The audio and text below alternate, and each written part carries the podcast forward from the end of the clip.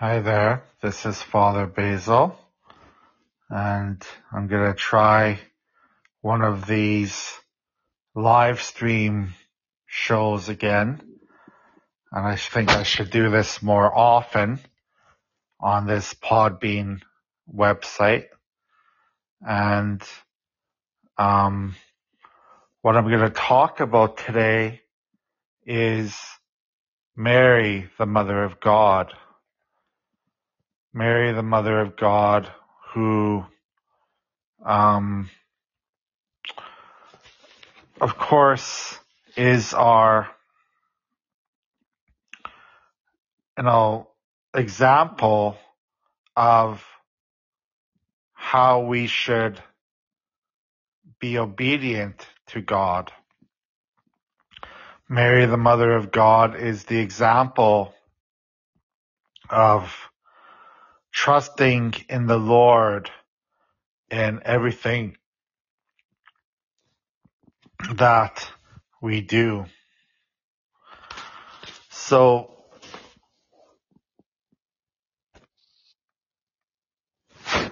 one of the things that we should remember is that Mary was not, you know, some rich, important person in the world. You know, we think that the saints, the people who um, were great people of the Bible, were some kind of powerful, rich, important people in the world. But that's not always the case. That's not always the case at all. We have to remember that the people of the Bible who were the most um, noticeable were very humble, were very um, very, very this this willing to let God control their lives. And that's the one thing that we as people today don't often do enough. We don't want to give up control of our lives to God. We don't want to let God become, you know, the, the, the ruler of our life. We'd rather be controlling ourselves. We'd rather do things on our own accord and not let God lead us. That's, I think, one of the basic issues of our society today. We are not humble enough. We are not uh, willing to give God control. So I want to talk a little bit today about this from the life of Mary. All right. So let's do this um, from Mary's example. And I'm going to start with the Annunciation. One month later, God sent the angel Gabriel to the town of Nazareth in Galilee with a message for a virgin named Mary. She was engaged to Joseph from the family of King David. The angel greeted Mary and said, You are truly blessed. The Lord is with you. Mary was confused by the angel's words and wondered what they meant. When the angel, then the angel told Mary, don't be afraid. God is pleased with you and you will have a son. His name will be Jesus. He will be great and be called the son of the God Most High. The Lord God will make him king as his ancestor David was. He will rule the people of Israel forever, and his kingdom will never end. Mary asked the angel, How can this happen? I am not married. The angel answered, The Holy Spirit will come down to you, and God's power will come over you. So your child will be called the Holy Son of God. Your relative Elizabeth is also going to have a son, even though she is old. No one thought that she could ever have a baby, but in three months she will have a son. Nothing is impossible for God. Mary said, I am the Lord's servant. Let it happen as you have said. And the angel left her. Mm. So I've talked about the Annunciation before and that this is a feast that's coming up in a few days. The Annunciation that we celebrate this coming Saturday. And from this, um, from, from this scripture passage from Luke, there's a couple things we could talk about. Mary, of course, didn't really understand all of God's plan for us. You know, it's hard for anyone to really understand why things happen in this world the way they do. But at the same time, we have to remember that we have to trust in the Lord in all ways. We have to trust that the Lord is knowledgeable and will do the best for each of our situations that we have in life. So Mary could have said, well, I don't understand why the Holy Spirit is going to come upon me. I don't understand why I need to, you know, bring Jesus into the world. I don't understand why God picked me to do this. There's so many other people in this world that could do this. But the the Mary didn't say all these things. She just accepted it. She just trusted this and said, I am the Lord's servant. Let it happen as you have said. So when we have this attitude of service, when we have this attitude that God can use us to make great things happen, that is, you know, such a wonderful, such a wonderful thing for everyone because, you know, God chooses us for a reason. God doesn't just call us for no reason. There's a reason for everything that God does in this world.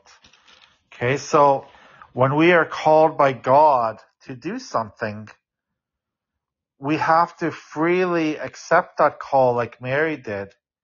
We have to freely said, yes, God, I'm listening.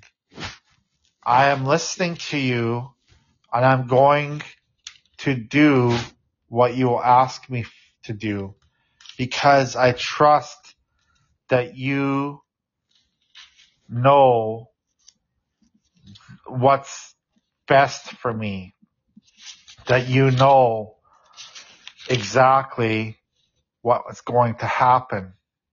Okay? So, and, and what's going to happen is best for my soul. This is so important for us to remember. So, I think the important thing to remember from this um, uh, Mary's annunciation, the annunciation to Mary, trust in the Lord all the time. Don't worry if things don't seem to make sense in your mind. Don't worry if you think, well, this isn't something I, I understand. You don't have to understand it. You don't have to understand everything in life. Just trust in the Lord. And here's another example. The wedding at Cana. Okay? So, uh, this is, comes from the Gospel of John. Three days later, Mary, the mother of Jesus, was at a wedding feast in his village at Cana in Galilee. Jesus and his disciples had also been invited and were there. When the wine was all gone, Mary said to Jesus, They don't have any more wine. Jesus replied, Mother, my time hasn't yet come. You must not tell me what to do. Mary then said to the servants, Do whatever Jesus tells you to do. At this feast, there were six stone water jars that were used by the people for washing themselves in a way that the religion that said they must. Each jar held about 20 or 30 gallons. Jesus told the servants to fill them to the top with water. Then after the jars had been filled, he said, Now take some water and give it to the man in charge of the feast. The servants did as Jesus told them, and the man in charge drank some of the water that had not now turned into wine. He did not know where the wine had come from, but the servants did. He called the bridegroom over and said, The best wine is always served first, then after the guests have had plenty, the other wine is served. But you have kept the best until last. This was Jesus' first miracle, and he did it in the village of Cana in Galilee. There Jesus showed his glory, and his disciples put their faith in him. After this, he went with his mother, his brothers, and his disciples to the town of Capernaum, where they stayed for a few days. So here's another example of Mary trusting in her son Jesus to do what is right. Jesus told, I mean, Mary told Jesus what the problem was, that they had one, run out of wine at the wedding. And when, when, what, when Jesus said to her, you know, what he said, she, she didn't get angry at him. She didn't say anything except do whatever he tells you to do. Do whatever Jesus tells you to do. Because she understood that Jesus was special. Jesus was God. And that, that's, we have to have that same obedience as Mary did. You know, whenever Jesus tells us to do something, we don't complain about it. We don't you know, say, well, why should I do this? I don't want to do this. No, we do it because we know that Jesus has the best, um, you know, wants the best for us. This is so important, okay? And finally, I'm just going to talk about uh, Jesus on the cross, okay? And, you know, when he tells Mary, you know, uh, that, that, uh, Jesus, um, sorry, that John is to take care of Mary and Mary is to, you know, live in John's um, care. So from John 19. Jesus' mother stood beside his cross with his sister and Mary, the wife of Clopas. Mary Magdalene was standing there too. When Jesus saw his mother and his favorite disciple with her, he said to his mother, This man is now your son. Then he said to the disciple, She is now your mother. From then on, that disciple took her into his own home. See, there's another example of Mary listening to Jesus. So Mary knew that her son was, was dying and, and was on the cross. And where was she turned to? She didn't know where to turn to. So Jesus gave her the answer. You know, go and stay with John. John will take care of you now. And she listened completely. So those are three examples I gave you from the scripture where Mary o- obeyed God and Jesus, her son, because she knew that they know what's best for her. God always knows what's best for us. God always knows why we do the things we do. So let us continue to pray. Let us continue to ask God for his mercy. Let us continue to remember God is there for us at all times and we must obey him because he knows what's best for us. God bless you.